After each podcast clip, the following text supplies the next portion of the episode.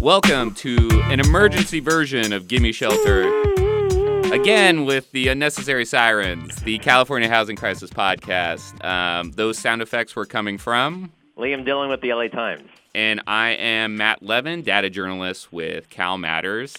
And today on the podcast, the SB 827 postmortem. The bill is dead. Is dead.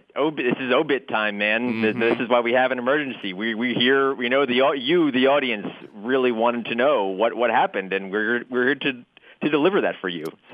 So here we are. It is because this is an emergency podcast. It will just be Liam and I. We were both in attendance at the hearing. We'll kind of be setting the stage of what happened, what it was like in the room.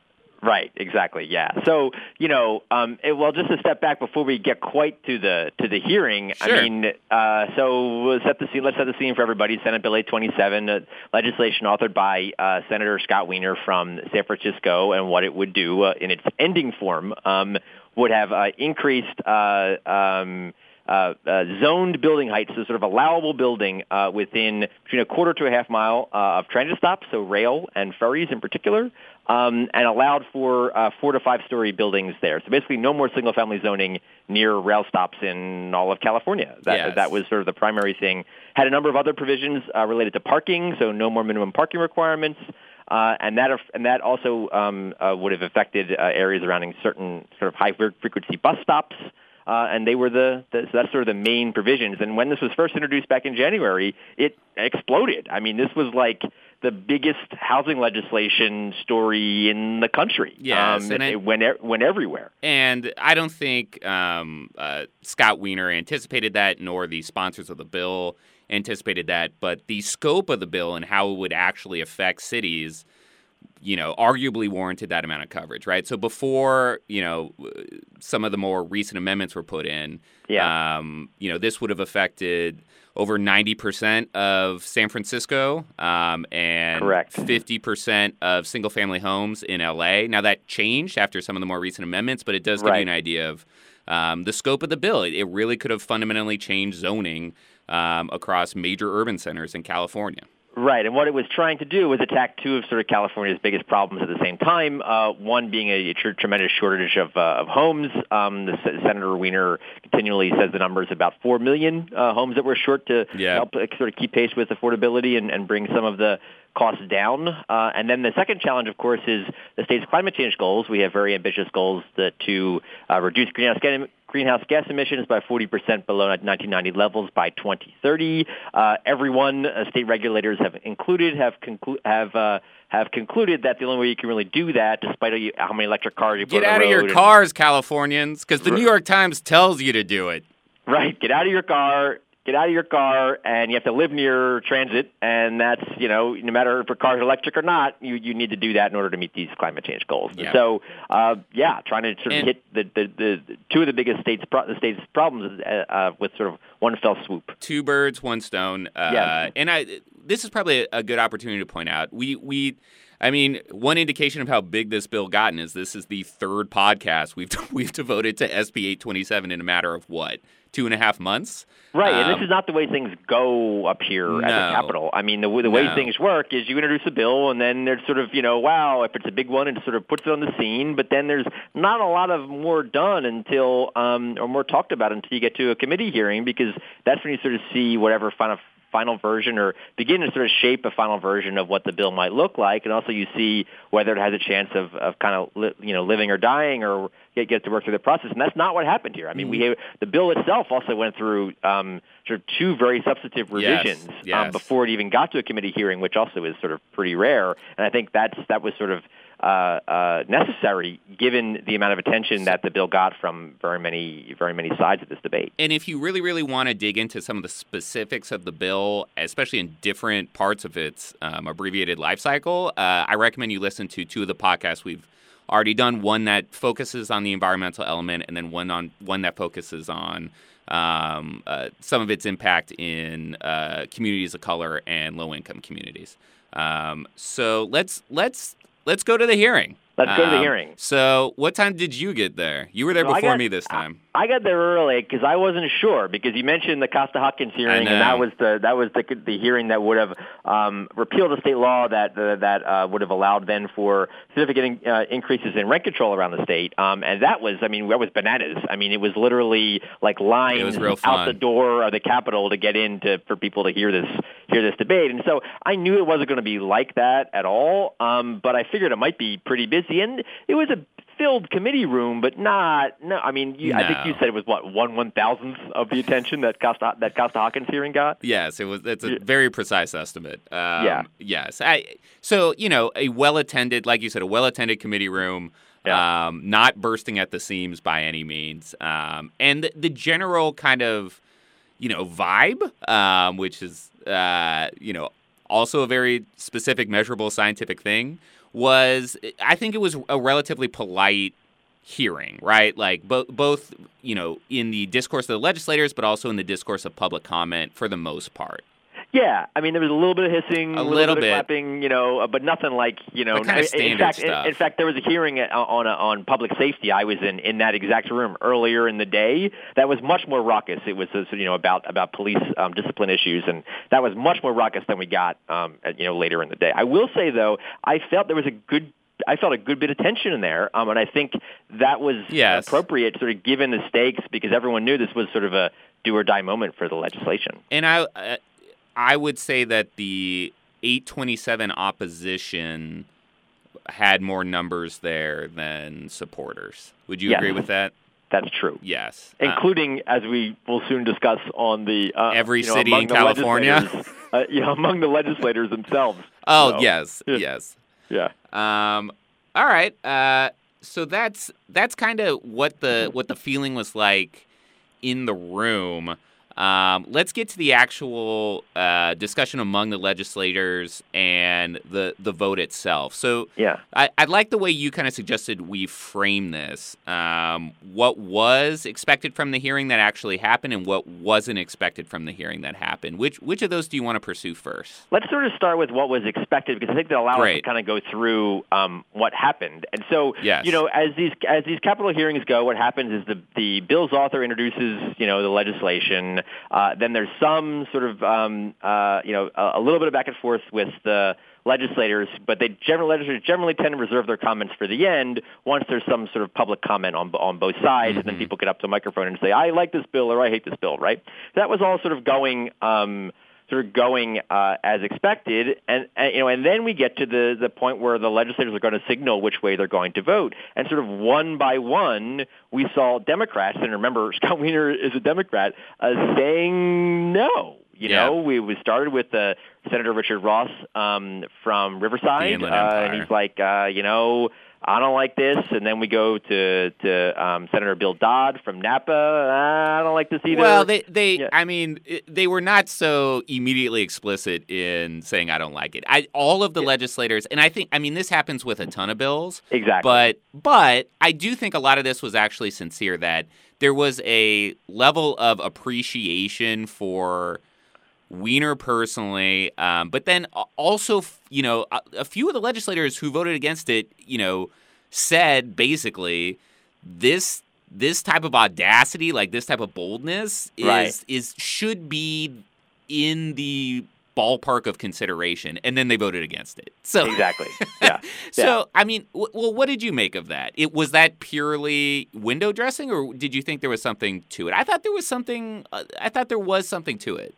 Yeah, so the compliment sandwich is very common, particularly when lawmakers are going to vote to kill a bill, right? Yes. And so I wasn't necessarily surprised to see that, but I do think you're right. I mean, among these hearings I go to, there was a lot of more. This felt a little bit more sincere than the sort of typical compliment sandwich you get. But that said, everyone's saying, "Oh, I really like this," or ideas in this, and maybe we need something this bold. But then again, particularly Democrat after Democrat saying no, I think is a reflection of something that's sort of very well established in the Capitol, which is that you rarely vote against the wishes of the chairman or chairperson of a particular committee. Yes. And in this case, there's sort of two in this case, because had this bill advanced yesterday, it would have, had this bill advanced on Tuesday, it would have then gone next week to another committee, the Senate Government and Finance Committee, and the bill died in the Transportation and Housing Committee, mm-hmm. and that was Senator Mike McGuire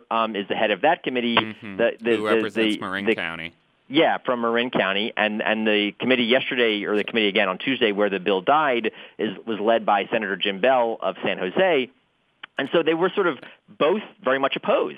And so, again, as it works in Sacramento, you very rarely, if you're a regular committee member, want to do something that goes against the will of the chairperson of that committee. And so it was pretty clear, and has been clear for a little while, that both Bell and McGuire did not like this bill, mm-hmm. and were not able to come to an agreement with Weiner on changes to the bill, and therefore they were recommending that people say no. And again, it's extremely rare for sort of rank-and-file committee members to sort of buck that process. Yeah, no, rolling the chair. Rolling the chair is a rare event. And also to add to that, I don't know if you roll a vice chair, or I don't think that terminology applies. But right. I had heard so. There was a discussion, especially, as kind of Democratic opposition in this committee hardened a little bit on this, that, they're going to need Republican votes to get this through. Right. And it became apparent that the vice chair of the committee, at least from what I heard, Anthony Cannella, Republican from Ceres, which is in the Central Valley, who is a moderate Republican, right? Very much so, to the dissatisfaction of his caucus, exactly. Yeah. Uh-huh. Was against the bill. So you'd have Democrats voting against their committee leadership and Republicans voting against their committee leadership in order for this thing to pass. So as we kind of watch legislators basically tell Weiner how much they like him and like their bill, and then vote against it. One by one, we saw the dominoes fall. And then once we got to, you want to skip to Kathleen Galgiani? Yeah, Kathleen Galgiani of Stockton area. And once it was clear that she said, she wasn't going to vote for it, and indeed she didn't vote at all. End up voting at all. But once we got to her, and it was a no yes vote, if you will. It was pretty clear the bill was dead. Yes. Before we sort of leave the nuts and bolts here, it is interesting to note that the end of the day, so it's got 4 yes votes and needed 7 to advance, right? Yes. And so you had as many Republicans vote for this. Ted Gaines and Mike Morrell were two of the Republican senators voted for this as Democrats. And all the Democrats that voted for it were Weiner himself, and then Senator Nancy Skinner of Berkeley, who was a co-author of the bill. So Weiner really wasn't able to get anybody that he hadn't gotten on really day one from his party to say yes, and that's not really common.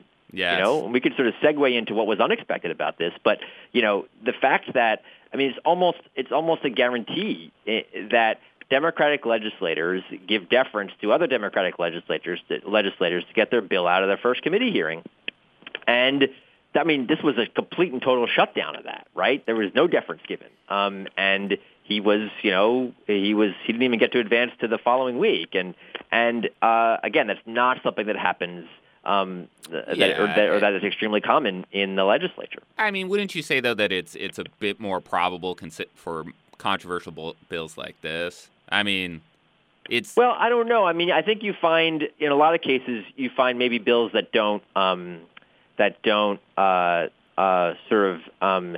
it to a hearing itself. You'll have a lot of ideas that are put out there, and then the lawmakers, sort of seeing the writing on the wall, will pull the bill before the hearing rather than face a negative vote in that first hearing.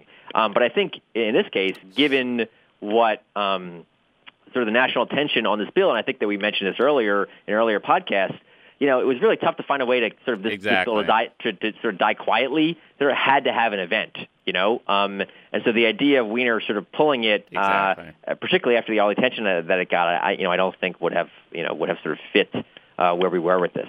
What else qualifies for you as unexpected that came out of this hearing?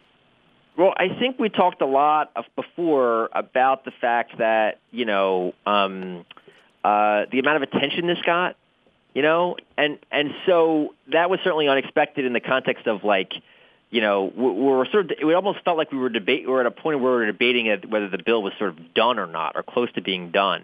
And at this point in the process, very few bills actually are close to being done, right? Mm-hmm. So the part of the reason why things are advanced among Democrats is so that there's more time given to work things out, right? Whatever challenges there are with particular interest groups, and that wasn't given here. That was just, well, we see this as too far away, so where we ever feel like we could get to, so and that was the end. Was that fair to Weiner and the sponsor of the bill? I don't know. I mean, you look at some of the opposition, and maybe this is a good segue into this, and you sort of had a good point about, I think you put it on Twitter, about sort of the interest groups that you're going to take on here, right? Yes. And whether you can pass something over their disapproval or not. I think some of the implication of what you just said is that the opposition to this might have been premature, and so that's why I'm pressing you on it. Well, okay. So let's just sort of go at it, right? So let's do it. Do you want to go through why this bill failed? I think there's sort of four areas here, right? So you have cities and counties, local governments, right, and unimaginable to think that something that would significantly take their power away like this, they would ever support. This was a given, right? Yes. They were going to have to go through the cities and counties no matter what. There was no version of this bill that cities and counties were going to support. Important to remind, surprisingly, it's not all complete capital housing wonk nerds that listen to this, which is great. We love your run-of-the-mill folks who are actually doing dishes while listening to us. So cities and counties, I think when a lot of people picture interest groups in Sacramento, it's the labor unions and oil companies. Like, those are the two things that pop up. Cities and counties are incredibly, incredibly powerful, which is part of the reason it's been so hard to pass legislation like 827, right? So this is not a pushover. This is a very powerful interest group that they knew they were going to have to get through to get this bill done. So that's category one. Category one. So that was an immovable object. You had to sort of go through them, and in any version of this bill. Second was environmentalists, right? And so I think, and which are also very powerful at the Capitol. And I think the split that we ended up seeing between sort of older style environmental groups such as the Sierra Club, which were opposed to this, which doesn't traditionally like the idea of sort of building as a solution to environmental problems, right? They've sort of seen as building as kind of a problem in environmentalism. Yeah. They were going to be opposed, and it was unlikely that they sorts of groups were ever going to be swayed. And so folks like Weiner were counting on sort of different kind of environmental groups, such as the Natural Resources Defense Council, which did end up coming out in support of the bill to kind of overwhelm those sort of old line or environmental groups that were opposed. The argument being that building in sort of transit areas is good for the climate and good for the environment. Yeah, but how much overall do you think that environmental split played into the outcome of the bill? I mean, do you think that was not a lot? Yeah, not a lot, I don't think so either. Because again, I think that was entirely foreseeable, predictable, and something that would be happening no matter what version of the bill you sort of had. Yes. Yeah. So the third is labor. Yes, let's talk about this. Yeah, so the state building and construction trades is, in my view, and I've said this a bunch of times, the most powerful interest group when it comes to housing in the state. They represent construction workers, and so when they don't like something, they generally tend to get their way, and when they like something, they also tend to get their way. And so they were instrumental in killing 2 years ago, Governor Jerry Brown's proposal to allow for sort of approvals without delay on projects that met underlying zoning conditions. Let's take a step back right there, and let's explain why, because I think this confuses a lot of people. Yeah. Why construction unions don't want speedy approval of new projects. What is the benefit for them for having what's known as discretionary review? So the benefit for them is that through the discretionary review process, they can work to negotiate union wage rules and union hiring standards. And so if that's taken away, then their lever also goes away. Yes. I mean, it's pretty simple, right? Well, I mean, that is a incontrovertible fact for those of us who are in this crap every day, Liam. But like to an outsider, though, you know, it's like, oh, why don't the construction trades want more building? They make more building means more money. Exactly. So I think that point needs to be made. Anyway, continue. Oh, yes. No, I agree. And so... Anyway, continue. So Brown's bill 2 years ago didn't have a provision in there to allow for union-level wages on the projects that would have qualified for this, and therefore they were opposed. And Brown's rationale was, you know, you raise pay, that raises costs, and then developers may not want to take advantage of this program that we're offering them. So... The version of the bill that ended up passing last year, that was also from Senator Weiner, Senate Bill 35, included union-level wage rules, and the construction workers union ended up being in support of the bill. Okay, so let's talk about this right now. I think there is more reporting to do on this than has been done. I think labor's opposition to this needs to be fleshed out a little more. I certainly don't have all the answers to it. So. Tell me what you know about prevailing wage and labor's general opposition to this bill. Yeah. So when we say prevailing wage is sort of the technical term for union level wages, and we discussed this in detail on our last podcast, right, on the labor shortage. Yes. And with the help of lots of spreadsheets and riveting pivot tables. Yes. So in this case, there were no labor provisions in there at all, and I think the initial rationale from Senator Weiner was, well, look, this bill deals with zoning, not actual project approval, and so any project approval rules you have, whether it's using SB 35, which, again, guarantees union-level wages, or whatever approval process exists in a city already, that's not changed, so all the levers that you had, this doesn't change any of your levers. And I think, though... The building trades, the construction workers union says, look, anytime there's a major change in the housing approval process or planning process, we want to be involved. And we want to have to make sure that our workers are protected in that process. And so there was nothing in there. Now, they wrote a letter basically saying, we're willing to work with you on this, Senator Weiner. But when it came time for sort of the chief opponents to get up and say, we're the principal opponents to this measure, you had a representative of the building trades at the table. Yeah. And so that level of opposition seemed a bit contrary to what their initial letter might have said on this. So I don't know the sort of the level under which sort of labor's opposition sort of changed or shifted throughout this process. But once they were on the table opposing it, it has to take kind of almost an act of God for them to sort of overcome that. And I say that sort of half jokingly because. We could talk about this, briefly. There was a really tight moment for Senate Bill 35. This is the one that passed last year in Senator McGuire's committee. Remember, these bills have to go through generally the same committees, where labor stood up and was opposed. And there was an intervention from the governor's office last year that basically told labor to stand down. You'll get dealt with. Let this bill through, and we'll work with you. Right throughout the process, and that's exactly what happened.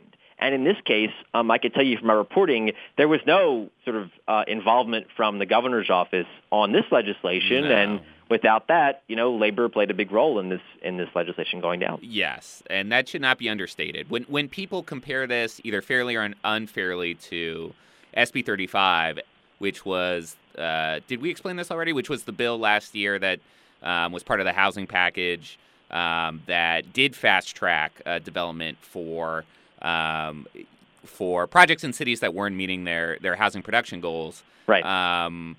It should not be underplayed how important the governor's role in that was. There's a bunch of other key differences, both, I guess, politically and policy-wise between the bills.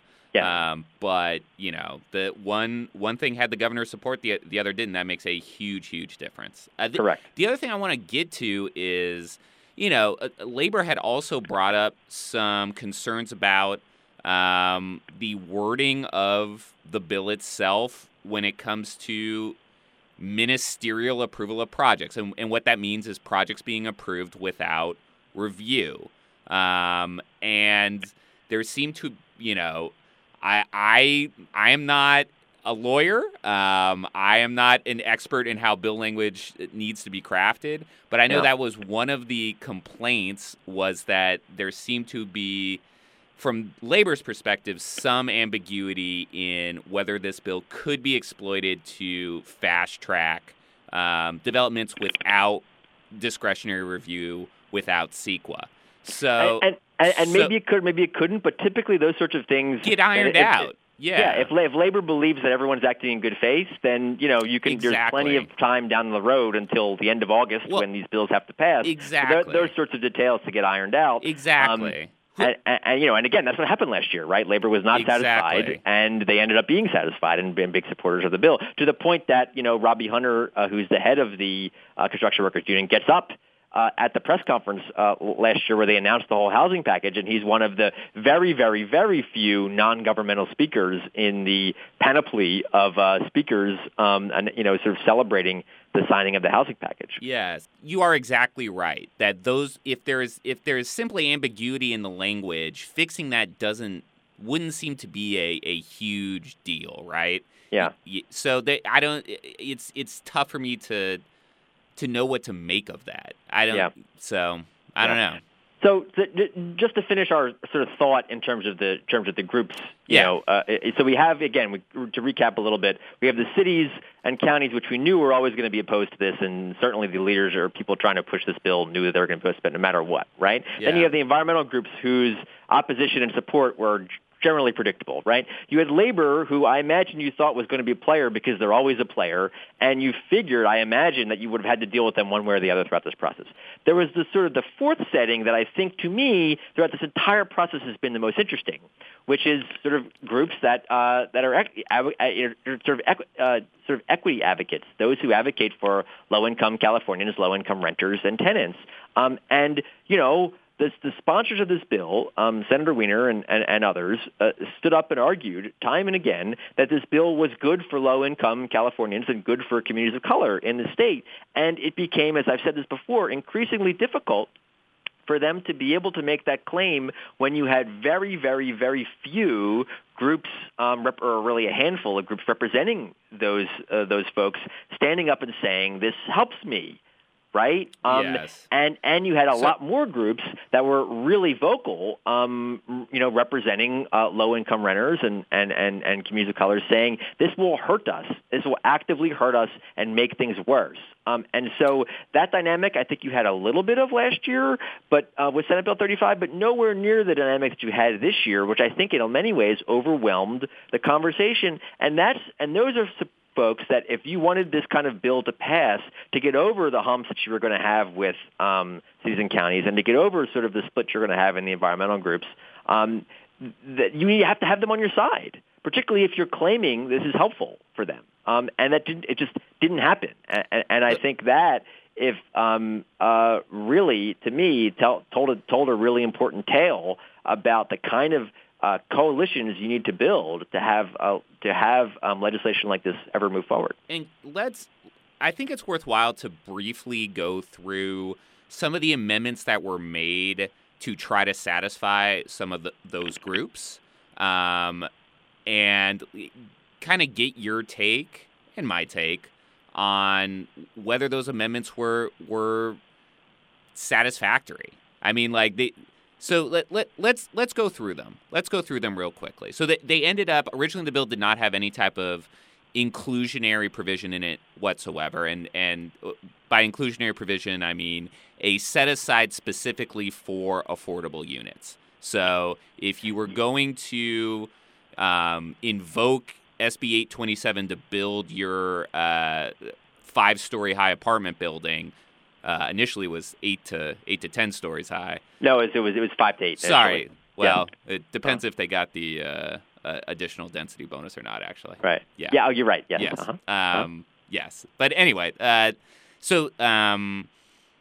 originally none of those had to be set aside for either very low income individuals or moderate income individuals.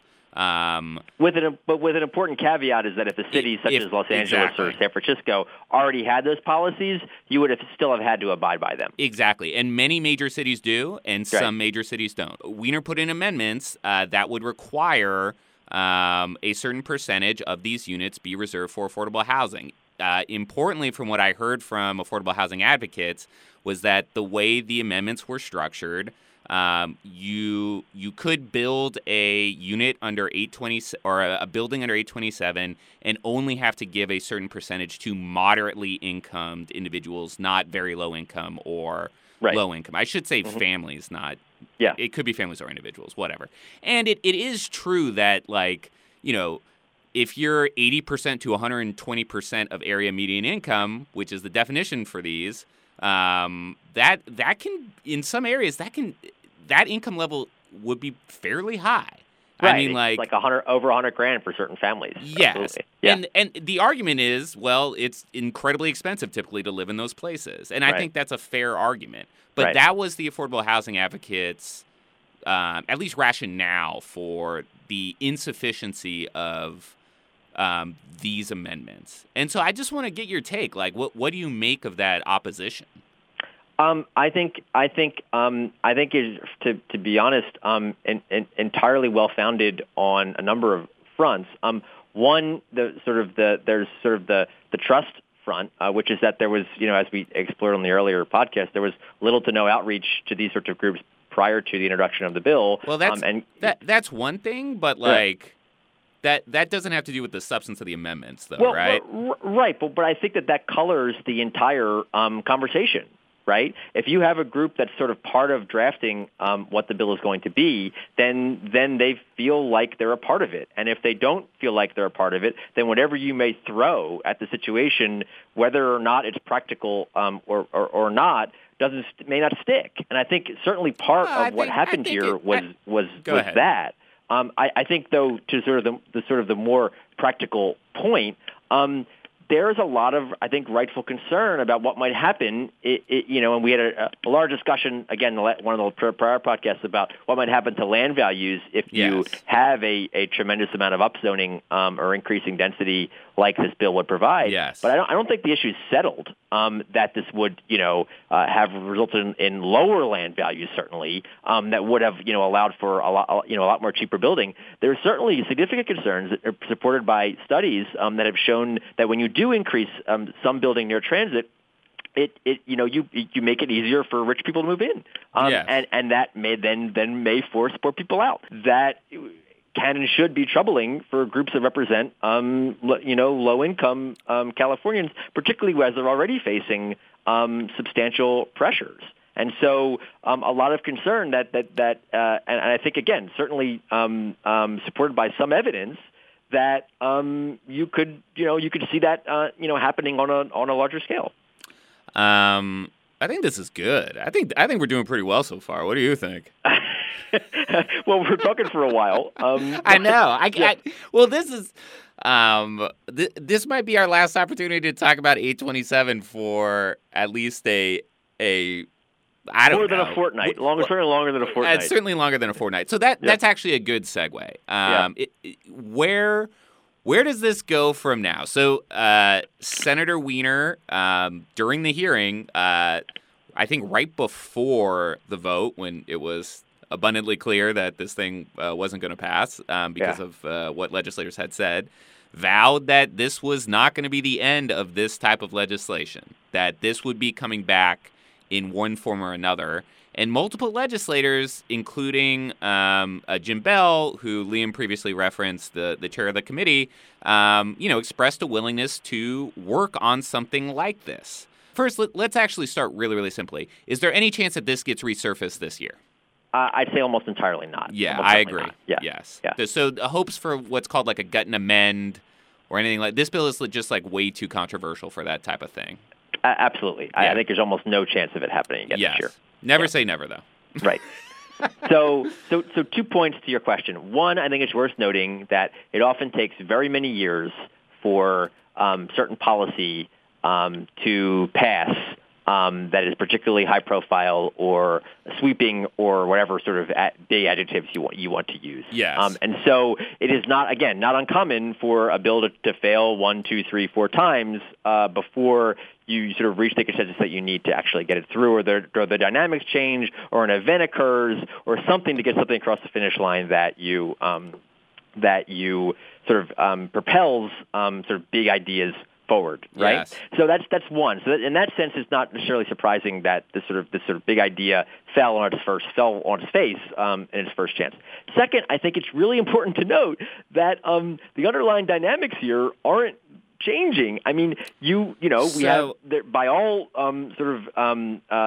available evidence or sort of the consensus among experts is that we have an extreme housing shortage in the state, right? And similarly, you have a very difficult time to imagine how the state's going to meet its climate change goals in 2030, and that's going to require sort of building in transit and near transit corridors, and not building in sprawl or in sort of out in the field. I thought actually you were going in a different direction. So what you're saying is the underlying structural dynamics of the problem favor 827, something like 827 in the long run. That's what you're saying. I mean, it's abundantly clear based on the research that's out there that in order to try to solve both the state's housing and environmental problems, not necessarily 827, I'm not saying that, but something like that encourages dense a lot of building near transit has to happen, or the state's not going to meet its environmental goals and is going to continue to face a shortage of housing, which is going to lead to high prices. And so something has to happen in those areas, or else you're going to fail. And so, again, it was abundantly clear that 827 wasn't the right way to do it, or that particular or legislation wasn't the right way to do it. But something that addresses those sort of twin problems has to occur, or else we're not going to be able to overcome them as a state. What provisions in 827 do you see in the next incarnation of 827 not being there anymore? What do you think is like the Wiener's people are like, yeah, we ain't trying to do this anymore? So I think we're not going to see anything about bus stops anymore. I think that was very clear that was something that Jim Bell, the senator, really didn't like, and I think also is kind of problematic from a practical perspective, in the sense that like you could have sort of shifting bus routes, and you sort of it's a much weirder sort of thing than like a train is, you know. And I think it's weirder. It's weirder. Liam Dillon, buses are weirder than trains. No. I love buses. Buses are the best. But like, what I mean is that like it's less of a fixed sort of idea. It's less of a fixed sort of sort of thing where you I don't know, want to necessarily prioritize having a sort of permanent changes to the landscape that you would have. All that people are hearing right now is your disdain for buses, which we should explain. You're in LA right now, so maybe that's what's wearing off on you. Right, exactly. No, but buses, I'm from LA. I can say that. You can't say that. I'm not saying anything about LA other than the weather. Other than the disdain for buses right now. So go ahead. So I mean, I think my point's being lost in my inability to explain it.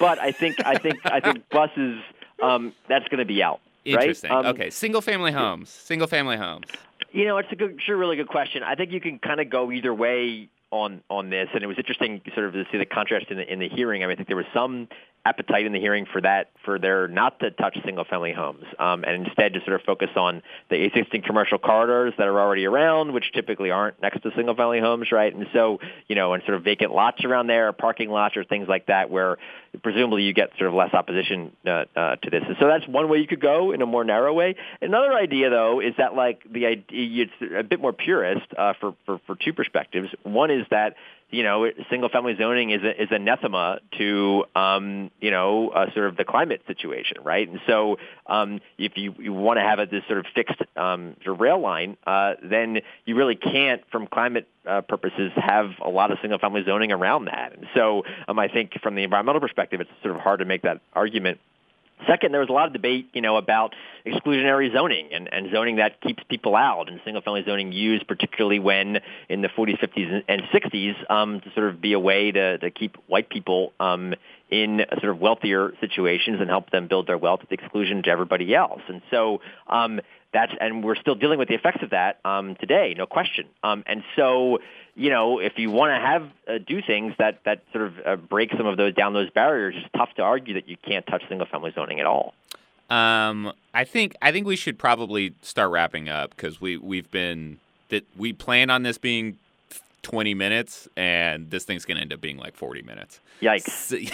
But it's been good. This has been fun. I'm kind of sad that how hard was it for you not to, when they were doing public comment, for you to get up and say, on behalf of all housing reporters, please let this get out of committee so we can continue to write about this. About it, right? Yes. Exactly. Yeah. I mean, you know, it's good. I mean, I think it did start a sort of a conversation that the state is needed to have. Well, let me before you get into it, let me set you up.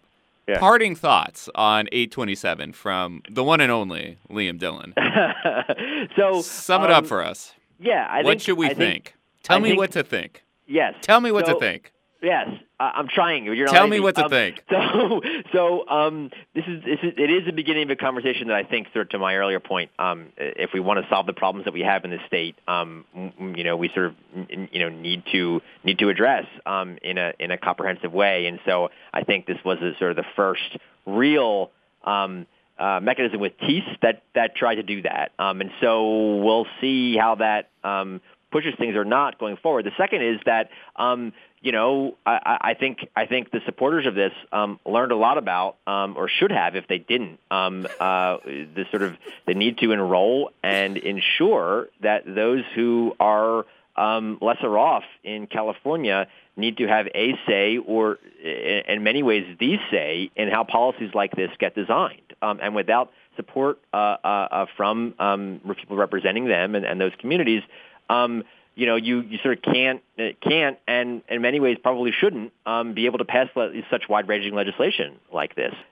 So the second thing I think is that whatever solution ends up happening here, or any sort of idea that ends up attacking this problem again, there's going to have to be some level of the conversation, a bit more buy-in or driven rather, maybe instead by low-income communities of color and groups representing them. I think, as we sort of talked about earlier, there's going to be a lot of natural opposition to this idea, and unless and until you have certain groups saying, yes, this will help me, it's going to be very hard for that kind of legislation to move forward. So I think we may see changes or efforts in that direction. I just have two quick things to add to that.